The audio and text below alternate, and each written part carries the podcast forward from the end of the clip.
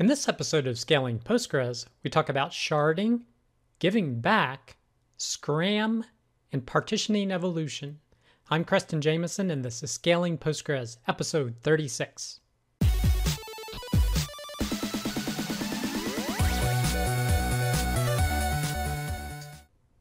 All right, I hope everyone is doing well. So, this week, our first article is why Citus Data is donating 1% equity to PostgreSQL organizations. This is from the citusdata.com blog, and it basically is exactly as they've described to contribute to PostgreSQL. Citus Data has contributed 1% of its stock to the project. And specifically, it's the PostgreSQL Association, which is in the US, and that will work with PostgreSQL Europe to support the growth, education, and future innovation of Postgres in both the US and Europe. So, again, if you're not familiar, Citus Data has an extension to Postgres for sharding your database, and they also offer it as a service. And I definitely encourage you to read this blog post because it's it's really great, and I really like some of the things that they say here. And I found this part interesting. Uh, PostgreSQL is the world's only independent database. And they talk about it's significant because it's unique and that no single company backs or represents the Postgres project. So it's essentially a, co- a community, a coalition of companies, organizations, and individuals that have made and will continue to make PostgreSQL the database that it is. I definitely encourage you to check out this blog post, and I really find it interesting the investment that Citus Data has made here. The next post is Sharding Your Data with PostgreSQL 11 and this is from the pg-io blog. Now, as we've discussed in previous episodes of Scaling Postgres, one of the big time features of PostgreSQL 11 is all the different partitioning enhancements that have been added. And one of the ones that hasn't quite been mentioned in a lot of the posts is a change for foreign data wrappers that kind of lets you start setting up your own sharding system if that's of interest to you. And they walk through how to do it in this blog post. Basically, you're going to be using a declarative partitioning introduced in version 10. So in, in their example here, they created a temperatures table and partitioned it by a range of dates and created some partitions for it by year. So they did 2017, 2018, and this is just your standard partitioning. But the interesting part is getting into the foreign data wrapper. So they cr- create the extension Postgres Foreign Data Wrapper, FDW, and they essentially set up a second server system they're calling Box 2, so it's a separate server instance. And they also map a user for that second server instance. On that second box, they're going to create a temperatures table for 2016. So the primary database server, as it will, has 2017, 2018. So they create 2016 on their separate instance. Then within their primary, they create that foreign table and make it a partition table and they indicate it's on the second server.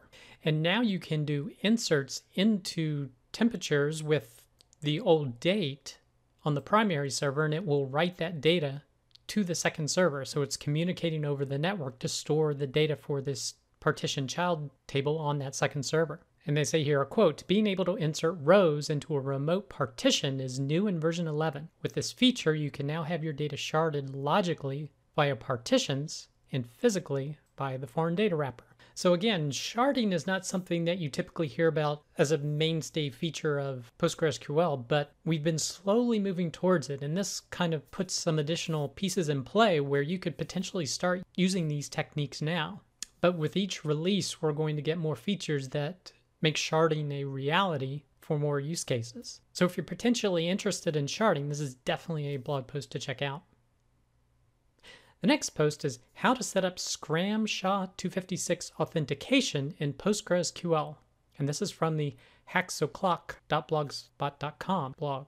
And basically, most everybody's using MD5 authentication. However, Scram support was added in PostgreSQL 10. And basically, it's much more secure, and you should look to move to Scram as soon as you're able. And one of the main delays you might get here, some libraries may not support this level of authentication yet. So before you choose to go this route, definitely confirm that all of your libraries that need to communicate with PostgreSQL support this type of authentication. And he just goes over the steps, how to set up, and the process to run through. And it was all very clear to me. So if you're wanting to e- increase your security by using Scram, definitely a blog post to check out. The next post is PostgreSQL 11 Partitioning Evolution from Postgres 9.6 to 11. And basically, table partitioning has existed for a long time in Postgres, and it wasn't until 10 that they added declarative partitioning and then much more features in 11. And I keep saying this in different episodes and talking about blog posts, but this kind of lays out a feature comparison you may see for a product that's on sale. And you could see the significant enhancements that have been added via 11 compared to 10 and even in 9.6 had hardly anything, only a little bit of optimizer partition elimination. So again, this reiterates it in a very visible form the number of enhancements that have been added in PostgreSQL 11 with regard to partitioning. And the other thing they talk about here is the performance. Now here they're loading partition data, 10 million rows worth, with 100 partitions, and we could see a dramatic increase in speed from version 9.6 to 10 and 11. So really big improvements. And here they're looking up a single record and performing some DML statements. And you can see going from 9.6 to 10 to 11, again, dramatic improvements in selects, inserts. It looks in terms of updates, we lost a little bit with 10, but have gained it back in 11. And then deletes are, are about the same. But definitely, it talks a lot about partitioning and how, if you're not using it, PostgreSQL 11 is definitely a version to start trying it out if you think it'll help you scale your database better. The next post is actually the YouTube channel I've discussed for a few episodes of Scaling Postgres, but it's the Postgres Open SV 2018 YouTube channel. I've actually gone through a few of these videos, and I want to kind of mention the top one I've seen thus far, as well as a runner up, I would say. So, out of the ones I've seen thus far, the one that I would give kind of the top honors is Dude, Where's My Byte? And basically, he traces where is your data stored actually in Postgres when it stores it? And he talks about where on the file system, looking in the different directories and the base directories, what's stored there. And he talks about how that data is there how, and how it gets there. Like when you create a database, where's that actually created? When you create a table, where is that in the file system? And then he talks about the importance of when you insert data, why does it take a while to get there? And he talks about the different processes in terms of background writing and checkpoints and WAL. And basically, it goes through a lot of the rationale and the engineering behind PostgreSQL. So it is a bit of a whirlwind tour, but it gives you a good overview on kind of how Postgres works and kind of why it works the way it does. So out of the videos I've seen thus far, it's not specifically related to scaling, but I would say this is one of the better presentations I've, I've seen thus far from that conference. And what I'll do is over the next few weeks, as I've watched more of these videos, I'll definitely share what I think are some of the top videos from that YouTube channel. Now, the runner up is the evolution of Postgres high availability. So, again, this talk goes from Postgres versions prior to, I believe, 8 and going up to all the different changes and essentially, what it's mostly talking about is replication. So at first, you had WAL shipping, where you just take your WAL files and you ship them to another server and restore them there to be able to do real time physical streaming, and then moving into logical replication and logical decoding of the WAL files, and ending up talking about um, bidirectional replication. Now, this is not something that the community PostgreSQL does, but Second Quadrant does have their BDR, their bidirectional replication product, and he talks about that and some of the trade offs in using that.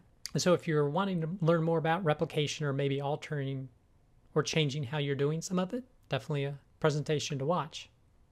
The next post is PostgreSQL Locking, Part 2 Heavyweight Locks. And this is from the Percona Blog. And basically, this is just an overview of all sorts of different locks that are available in the system. So, it talks about row sharing locks, exclusive locks, different share locks, share update exclusive, access exclusive, and talk about PG advisory locks and deadlocks. So, it's definitely a great review for learning all about the different locks that are in PostgreSQL that the system uses, as well as you could use to lock certain objects. The last post is basically an announcement that PipelineDB has reached 1.0.0, and this is a high performance time series aggregation for PostgreSQL. And the TLDR is PipelineDB is now a Postgres extension. So similar to TimescaleDB, they've made their time series database essentially now a PostgreSQL extension. It used to be a fork, but now it's moved back to an extension. And they classify it as a enabling real-time reporting use cases at scale where only summary data is needed, and it's now licensed under the liberal Apache 2.0 license. So if you're potentially interested in PipelineDB or a time series database that's essentially just an extension of PostgreSQL, definitely a blog post to check out. That does it for this episode of Scaling Postgres. You can get links to all the content mentioned in the show notes. Be sure to head over to scalingpostgres.com where you can sign up to receive weekly notifications of each episode, or you can sign up via YouTube or iTunes. Thanks.